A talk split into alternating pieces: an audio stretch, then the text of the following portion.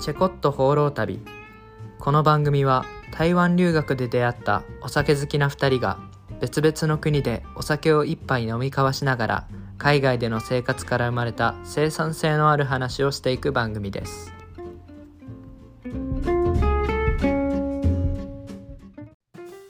こんにちは川崎からお届けしてますタスクですこんにちは、台湾からお届けしています。チュントです。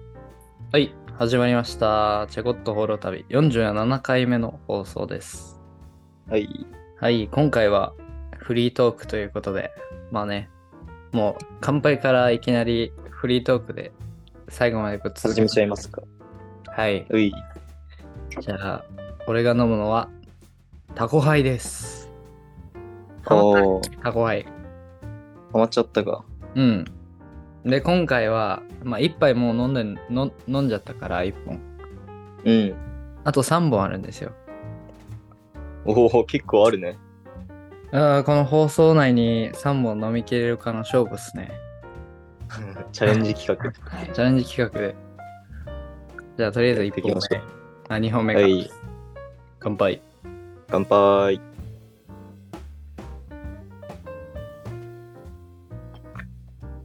うん。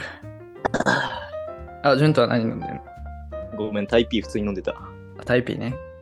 うん。タイピーあは台台湾湾、台湾台湾ビーですねル。台湾ピー城の略でタイピーです。はい。覚えておいてください。はい。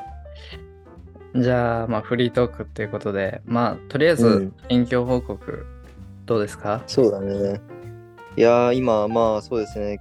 今週が、えっと、2週目ですね。普通の授業が始まった感じです。1週目は大抵、あの、オリエンテーションとか、そういう感じだから、どの授業も大体早く終わったりするんですけど、この2週目から、まあ、ちゃんと授業が始まってきてって感じで、明日がね、あの、い今回僕の、えっと、スケジュール、スケジュールっていうか、授業選択の中で一番忙しい日、水曜日ですので、ちょっと気合い入れていかないといけないな。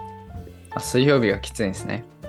そう、ちなみに、どんなスケジュールそうですね、まず朝の8時から、えー、と会計学の授業が2つ、うわ2時間あって、ザオバー会計学。ザオバー会計学。あーザオバーっていうのはあの台湾の大学でいう朝8時の早い授業一番早い授業ですね。はい早いね、はい朝から会計がいいねそう10時まで会計やってで、10時から12時までは、5時マオイユー、ん ?5 時マオイリールエンユードゥエツァーってなんて言うんだっけあー国際際貿易学公益理論と理論制作みたいな感じ そうっていう授業が12時まであってで1時間休憩からの、えー統計学が2時間入ってみたいなおー統計はねだるいっすねそうで夕方の5時ぐらいまで授業があるかな間休憩うん2時間ぐらいあ,、なるほどるかもしれないけあーそれはヘビーだね確かに水曜どそうちょっとねきついなそう本格的に授業始まった始まってくるからこそもうしっかり授業ついていかないと、うん置いてかれちゃうような感じになっちゃう、うん頑張んないとなるほどじゃあ普通に今週はまあとりあえず学校尽くしっていう感じでそうだね学校尽くしうん。プライベートはどうですかプライベートの方は、あ、この間ね、ちょっと面白いことがあって、その、うんこの時期に台湾に帰ってきた日本人の留学生、他の大学に通ってる留学生の人がいいんですけど、うんその人が電子レンジくれるから取りに来てって言おって、い台北まで僕行って、で帰り道、電子レンジ背負いながら、あの、MRT とか乗って帰ってきました。 電子レンジでかいぞ。でかくて重いし、しかも満員電車だしで、みんな見てきて恥ずかしかったです。うん。うわ、こい。この、まあ、おそらくに日本人ってわかんのかな順当のこと。わかんない、それもわかんないイかンらド怖いインド人だと思われたかもしれないね。 ちょっとあいれかや、もしこれなのい。インド人、電子レンジ持って MRT 乗ってるわって思われたかも。田舎から出てきたよみたいな感じで見られてたかもしれない。マジか。で、台北、うん台北の大学に通ってる人ってこと、そうそうそうそう。ああ、なるほどね。じゃあ、遠いですね。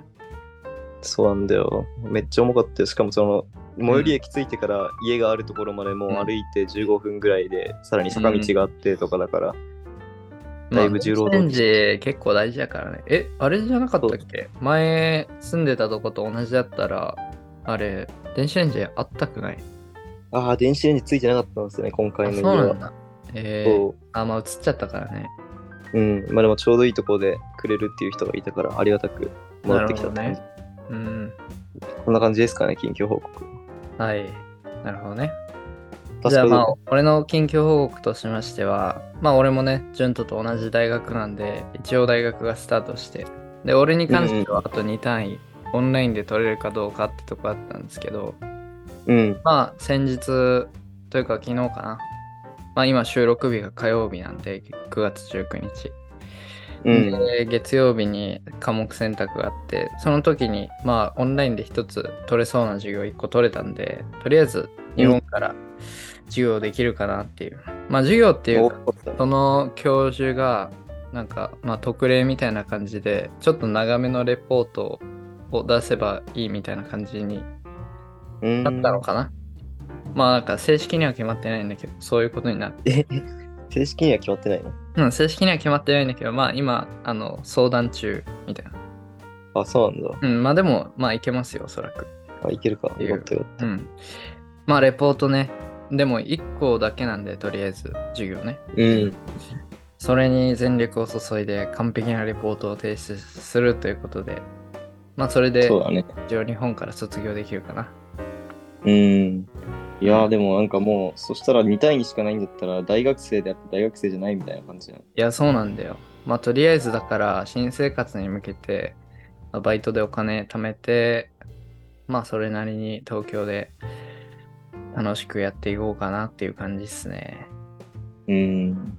うん。あので、この間の悩みみたいなのはどうだっお金の悩み、ああ、その就職をどうするかみたいな悩みね。たそうそうそう。あ、それに関しては、もうね、とりあえず、あの、マーケティング会社の、あの、しあの求人、新卒の求人を受け始めました。うん。あ、本当っすか。はい。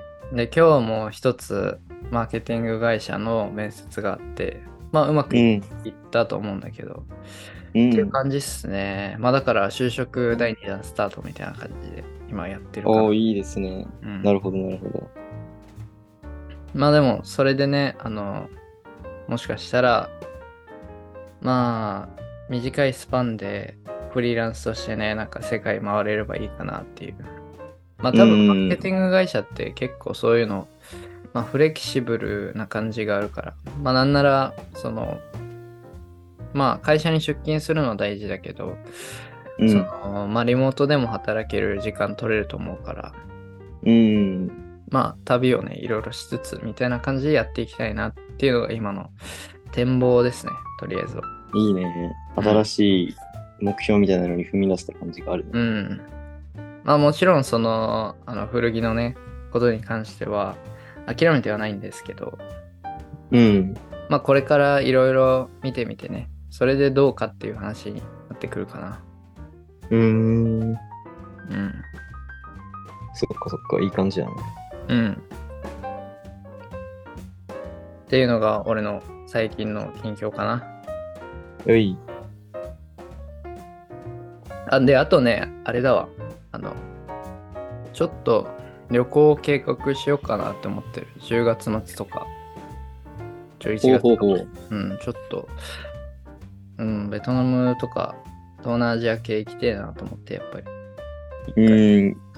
いや、俺もそれついていこっかなと思ったけどね、ちょっと俺、冬休み明けに行く予定があるから、あ、そうなのそこまそう、極力はあんまお金使わないようにしよっかなってこうで。冬休み明けか。冬休み明けっていつだ間違えた。冬休み明けじゃねえや。冬休み、あの、えっと、年明けてからの冬休みと。あ、冬休み中そう、1月後半とあ、なかるほどね。うあーなるほど。まあ、それも、ん。あなんなら俺行けるかもしれないしね。お、いいね。うん。まあ、で、まず東南アジア行こうって感じなの。そう、東南アジア一回行きたいなと思って。まあ行ってないところね。俺、東南アジアで言うとフィリピンしか行ってないんで。あうん。まあいろいろ行きたいなっていうところで、まあ最初は、まあどこにするかプランニング中なんだけど、まあベトナムとかね、いいかなって思ってる。あ。あ、いいね。うベトナん。ムベトナムはね、まあ日本から直行便も出てるし、うん。うん。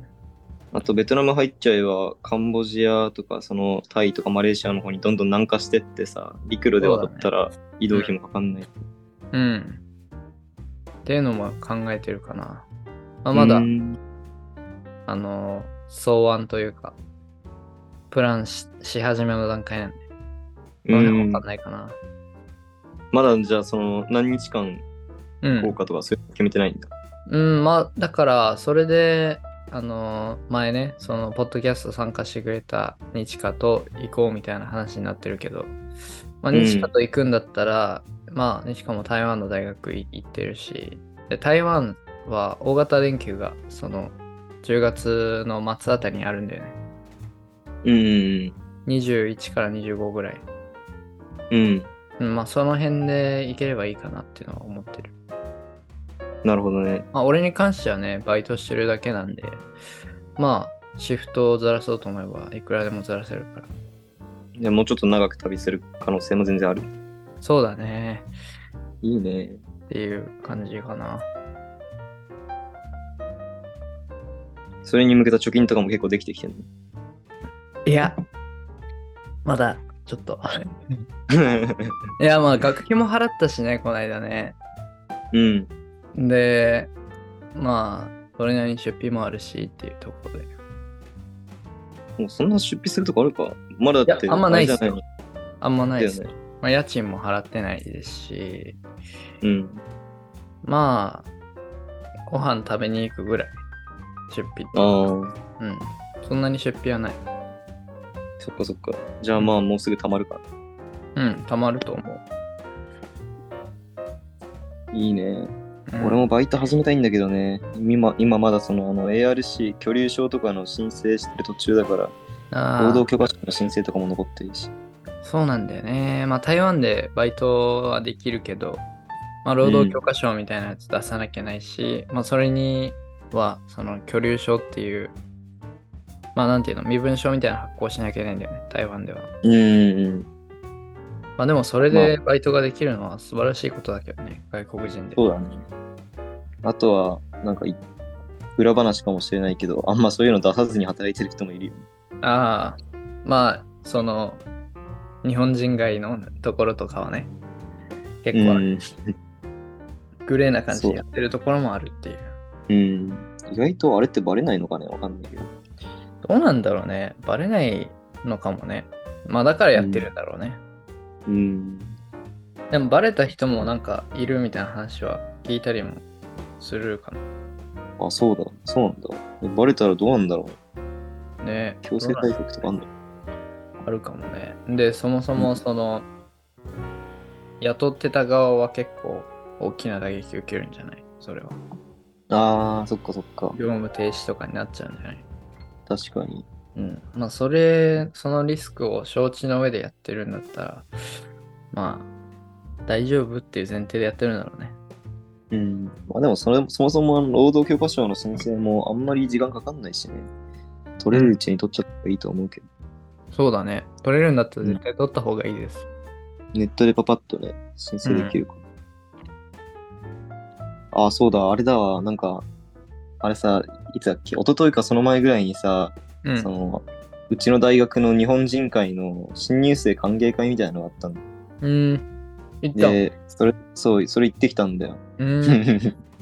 なんかよくわかんない4年生のやつが来たみたいな感じに思われてたかもしれないけど、俺とあともう一人、韓国人の友達とあの一緒に行ってきたんだけど、もうなんか、あれだね、面白いね。その、やっぱ1年生、2年生、3年生、4年生で、それぞれなんか、やっぱりその成長度とかそういうのあるのかなって本当に思ったりした。なんかやっぱり1年生の人たちってまだ何も分かってなくてさ、う。もうん本当にどうしようどうしよう、明日の主演かがなんとかかんとか、授業選択がなんとかかんとかとかもなんか問題だらけでパニクったりしてるんだけどさ、はいでそれを見てる2年生は、多分去年1年生みたいにパニクってたんだろうけど、今はもうなんか、あ、もう大丈夫だから、それはそういう風にやってねとか、なんか落ち着いては説明する立場になったりとかははさあ、先輩ずらしてんのね。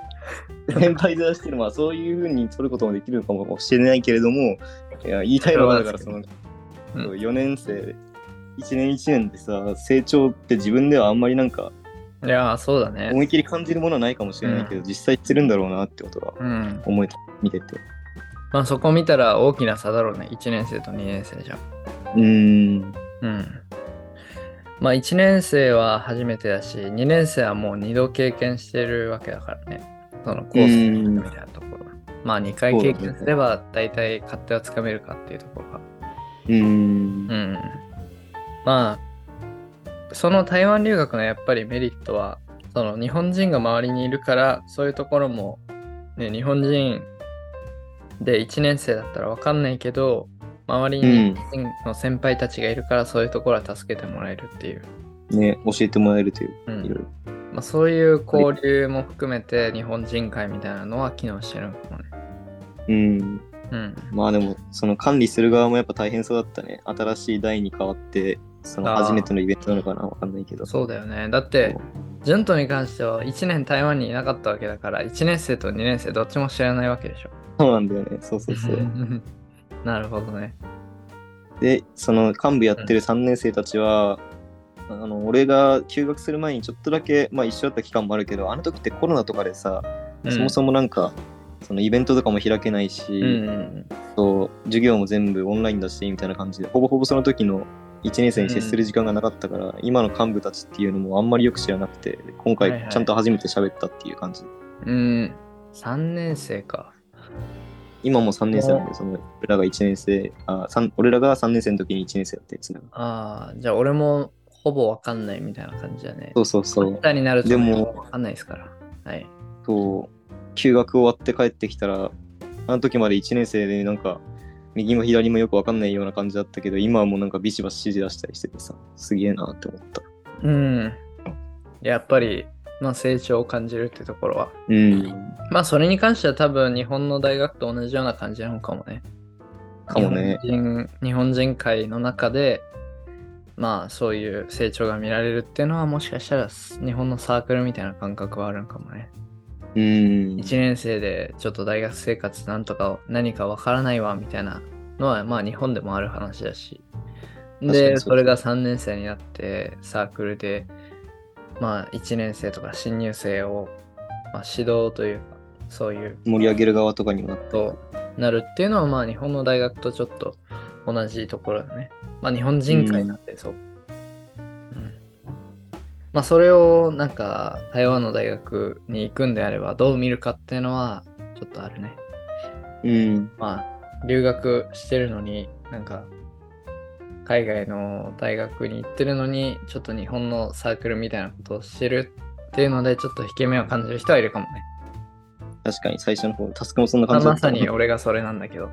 うんあ別にね、全然俺はいいと思いますよ、言っても。うん俺はあの今、皮肉で言ってるとかじゃなくて、全然いいと思う。うん日本人に頼ることは全然いいことだと思うし、まあ、頼りすぎるのも良くないけど、そういう距離感はすごく大事だと思確かにう。うん、台湾だからこそ、そういう、ね、日本人と関わる機会ってのもあるし、うんそこはすごくいいところだと思う。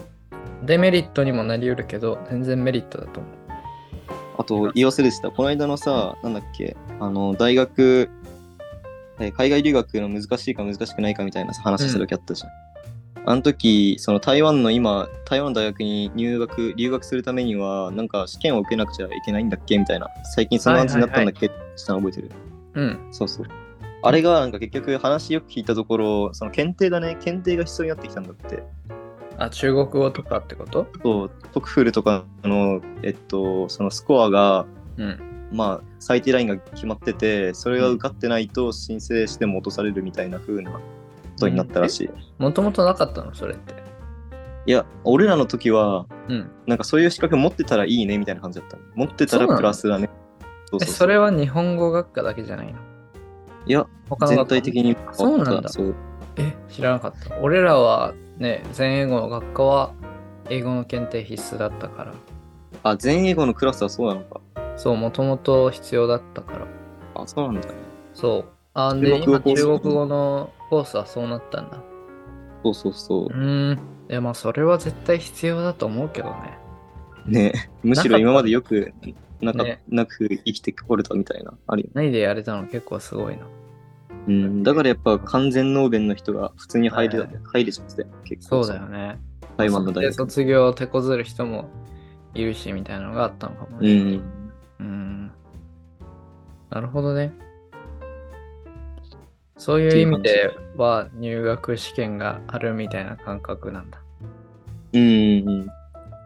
ええままああ、、それによってかどうかわかんないけど、うちの大学も今年はなんか入学、え新入生の数が少なかったらしいからね、いつもよりは。あ、そうなんだ。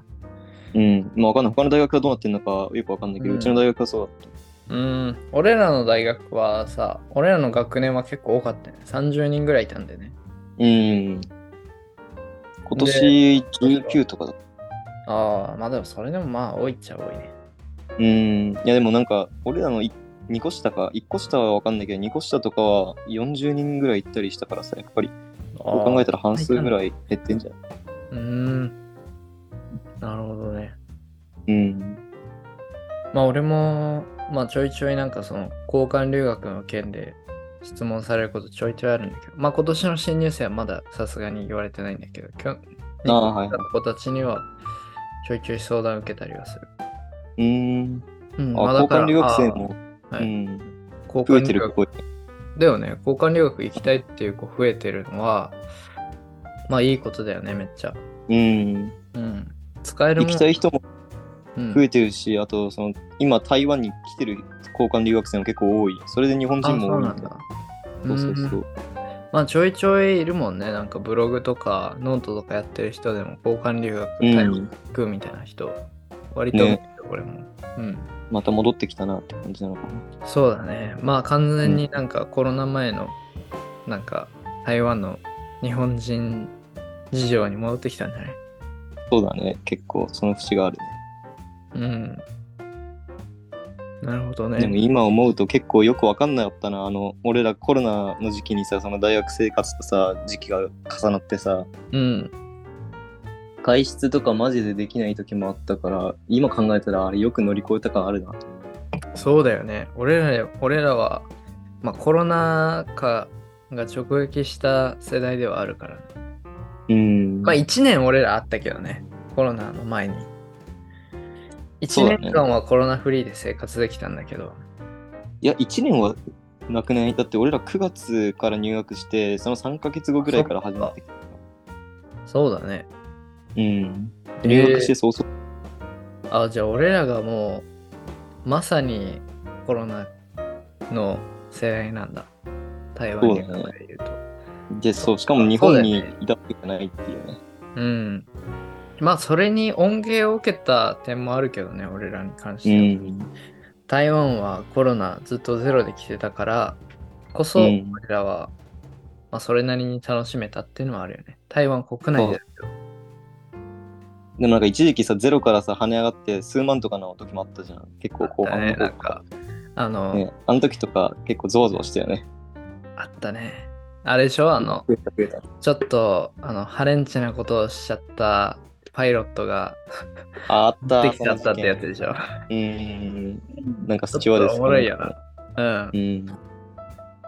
え ーでもそういうのもあって、台湾ではちょっとね、でも台湾は結構敏感にそういうのもやって処理してたから、まあ、俺らうもんそれなりに、ね台湾での生活は楽しめてる、そうだね。ロックダウンみたいなのにはなんなかっうたから。ん、日本。日本の大学生よりは全然良かったんじゃないうん。俺ら。なんやかんや外にも出れたし。そうそうそう。まあ、他の国にはさすがに行けなかったけどね。うん。それは結構大きいかもね。結構台湾に来るその日本人の学生って、まあ、他の国にも行きたいみたいな人も多分いると思うから。うん。しかも安く行けるしね、そう台なん湾かだら。よね。いやだからそれこそ俺今そのベトナム旅行、まあ、ちょっと計画初期段階だけど、ら、うん、台湾からベトナムに行くのと日本からベトナムに行くのって結構値段違うんだよね飛行機が。確かに。うん、だからそういう点で言うと台湾留学って何て言うかなアジアで言うともしかしたら多分日本からあどうなんだろうね韓国とかだ韓国とかは日本の方が安いんかな距離的に。まあ、九州とかから出た方が確実に安いよ。でも東京とかと同じぐらいじゃ東ん京。だったら同じぐらいか。うんで、考えると、台湾って結構アジアのそのアクセスいいのかもね。いや、本当にそうだと思う。うん。まあだからこそそういうなんか領土問題とかになってるんだろうけど、うんあのね海域の問題とか。そう海域の問題とかなってるんだろうけど、うん台湾って結構いい位置にあるんだよね。ね。その旅行するにあたっても、まあ、軍事的なところに関してもそうだけど、まあ、だから俺がそのヨーロッパでチェコに行ったのと同じような理由で台湾を選ぶ人は結構いるのかもしれない。うん、俺それだったもん、本当に。だかだよらね本当にコロナで全部潰されたい。うん、俺もちょっとねその台湾に行っていろんなとこ行けるかもなっていうのもあったからねちょっとうん。それは全部潰されちゃったけどまあそれはそれでねあの台湾を深く知るっていう機会にもなったから全然良かっそうだね。たよか本っ当たに結果論で言うとねうん。だっていろコんロなとこナ旅行行ってるコロナなかったら俺らあんなに台湾の国内行ってなくないそうだね。いまだにあんまり東の方とか行ったことないみたいな感じだった。うんだって俺はだって台台湾東もほぼ全部制覇したしうん。うんで行ってないところで言うと本当にまあ誰も行かねえだろみたいなところしかないからうん結。構行き尽くしたもんねね。だそれがコロナなかったら多分主要都市しか行ってなくてで他の国をちょっと攻めてたみたいな感じになってると思うよねそうだね、確かに。うん、そういう点で言うと、まあ、台湾を知れたっていう点で言うと、まあ、コロナは大きかったかもしれないけど、まあ、今どっちか選択するって言ったらコロナない方が良かったな。いや、間違いないよ。それうんまあそんな感じですね。うん。まあ、じゃあ台湾もそのまあ俺らはさなんならその俺と潤とが台湾にいた時ってまだちょっとコロナあったじゃん。うん。そう、それで、まあ、潤とは今帰って、まあ、完全にコロナ明けた時にうん。台湾に帰ってるから、まあ、その辺ちょっと変化はあるのかもね。いや、本当に、あのさ、俺らの学校さ、なんかまあ、いろいろ講師あるけどさ、うん入り口入るときに、まあ、温度検査とかやってたじゃん。やってたね。あれが今なくなったから、本当にスムーズに、その、授業移動できるみたいなのが、うん今気持ちいい。なるほどね。そうまあ確かに前はなんか列作って、ピッピッピッって一人ずつやってってさ、うん朝、すごい列できてたじね行列できることゃん。も多々あったもんね。ねえそれがなくなったのは、結構いいことの一つだね、コロナ明けて。ええまあ、それをね、知らない世代が今入学してきる来てるって考えると、ちょっと考えるもね。そうだね。だって、あれでしょ今入学してきたのって、18歳か19歳。まあ、長くても20歳ぐらいってことでしょ。うん。若いっていうか俺そういうのね好きじゃないんだけどあの自分別にまだ若いのに下の世代の人たちは若いっていうのはあれなんいだや、わけどかるよ。ういん。やでもあれだね結構年の差ついてきたねいや、そうなんだよね。ななんか若干もう焦りに変わるところもあったりするよね。ああやべえ、時間って意外とすぐ過いぎる。やー確かにね時間えはマジでそうじゃない。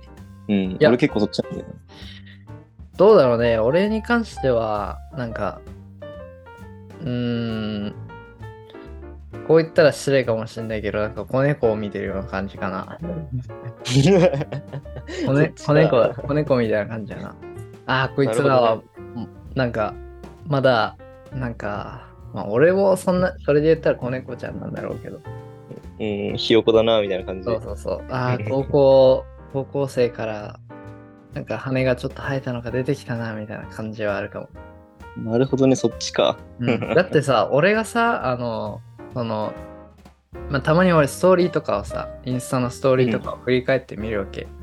うん。で、まあ、18歳で高校卒業したぐらいの時のストーリー見るとうん。 いやー青いねって思うよねいやなーるほどねケツが青いわって思うこのなんあかーなんか文文面っていうかストーリーにもその文字で打てるわけじゃんそのうん文字とか見ても青いね、その英語英語の言い回しとかも青いしあまあ英語でねそうストーリー上げることもああるっていうか今でもあるしあ、ーん。というところで、あ、青いっすね。中国語も青い。日本語も 青い。日本語も青いです。日本語も青いっすね。なんか、あの、臭いね、高校生、高校生って感じするわ、みたいなのあるから、あーまあ、それで言うと、あの、若い、若いっていうか、俺らより、で、2、3個、なんなら 4, 4個ぐらい、4個ぐらい離れてるってわけでしょ、今入ってきた子たちは。うん。の子たちのストーリーとかを見たら、結構、あ、青いねって思うかもね。確かにね。そうかも。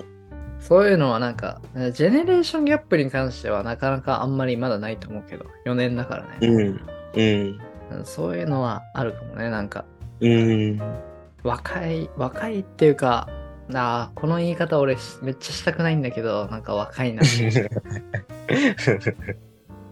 お前がもう言う側になっちゃってんじゃん。い やいやいや、俺ね、めっちゃ嫌なんだよ、こういうの。あの、俺もさ、その、まあ、台湾留学してる時もそうだけど、日本にいる時も、まあ、うん3、4個離れてる、その、人と話す機会、まあ、あるっちゃあるじゃん。うん。そういう時にさ、で、俺とその人が話してて、で、うん。まあ、なんか、君いくつみたいなことになるじゃん。うん。で、あ、俺19歳です、20歳です、みたいな感じで言った時に、で、相手がうん22歳、23歳の時に、うわー、若いわ、みたいな感じで言われ るの。めっちゃ腹立ったんだよね。ああ、あの社交辞令じゃねえけど、なんそかうそそうういう言いそう回し。そうそう。お前ら大して変わんねえだろって、俺はずっと思ってたから、こういうの言いたくない。めちゃめちゃ言いたくないんだけ ど、まさにその人たちでお前でも今そ言うそれに、ってること。それになっちゃってんのかな。やだ な。めっちゃやだな。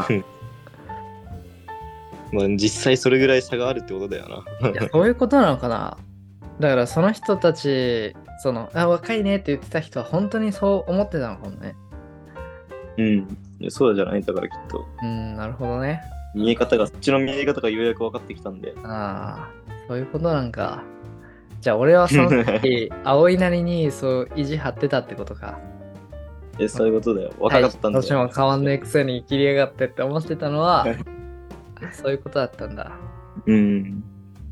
ああ今ややよくわかりましたねいやでも真相どうなのか分かんない。だとしても言いたくはないわ、ちょっとあの実際にその面と向かってねその若い人と話すときにう8ん。歳みたいな感じで言って、あ19歳ですみたいな感じで言われたときに絶対にいや若いねっては言わないようにしますいやー、そうだね。うざいからあかわねいそいの若い人からしたらああ、そっか。俺はそうだったからどうなのかわかんないけど他は俺がもしその逆の立場だったらうわうぜえって思うから絶対言わないようにしますあそうなんだ俺若いねって言われてあんまり言うぜってなるときねえかねえけどそんなよほどやみったらしくいやだ言かわないらあれよ、あの30歳とかの人に言われたら全然いいよ。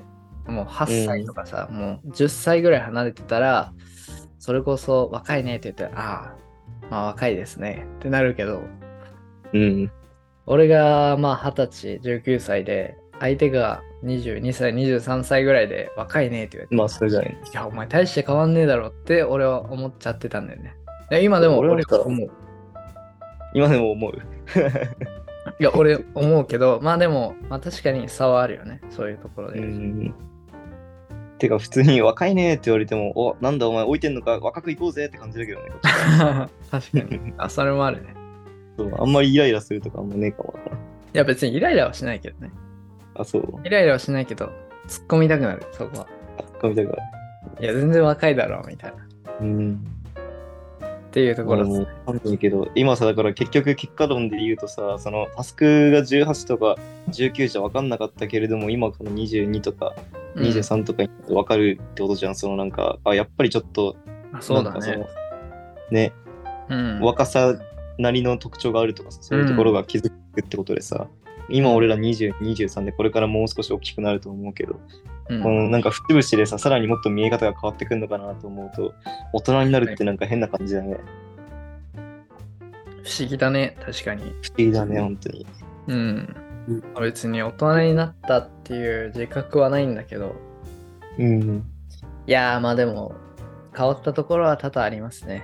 いろいろ振り返ってそうみだるね。うん本当にすでにいっぱいあるよねこれからももっと増えてくると思うと、いや、もうそれこそ、これからどう原型残るいいんじゃないそっかわかんない。もしかしたら社会人になったらさ、そういうところ変化が少なくなっちゃうのかもしれないけど。ああ、逆に。うん。確かに、その可能性も全然あるな。ねでも俺はそういうところはね、変化を求めていきたいんだよね。うん。っていうところでやっぱり、その、海外に行きたいっていうのはあるし、そうだね。刺激だね。新しい、常にそうなんですよ。好奇心を満たすような刺激が。うないんと。いや、結局なんか俺の人生のテーマは刺激だと思ってんだよ ね。 はいいいね。臭いね、これね。なんか、これも臭青いいねね。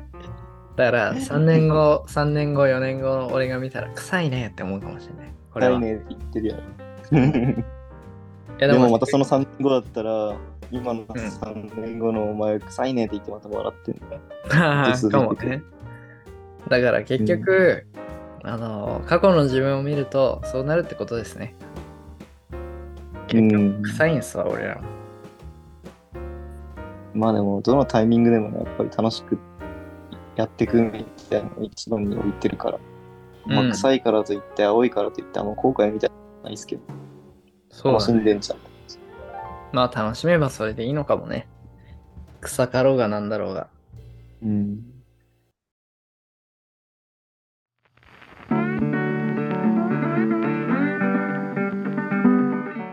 はい。それでは今回はここまでということで、今回はフリートークをお届けしてきました。ね、いろいろ話してみたけど、まあやっぱフリートークってなんか、自然に身のある話できるね。そうだね。次から次へとポンポンポンポン話が変わっていくのも 面白い。うん。なんで結局、タコ杯は3杯にとどまりました。4杯目いかなかった ね。うん。ああ、そっか。時間的な問題もね。かもね。うん。じゃあ、次回フリートークするときは4本目標でいきます。えい、頑張っていきましょう。はい。ということで、今回も最後までお聞きいただきありがとうございました。僕たちの海外生活に興味を持ってくださった方は、ぜひ概要欄にあるリンクツリーから SNS のフォローもよろしくお願いします。セコットフォロー旅ではお便りも随時募集しています。僕たちの海外生活や番組へのご感想など、気になったことは何でも概要欄のリンクからどしどしお寄せください。ではまた来週お会いしましょう。チェアス Cheers! バイババイバイイ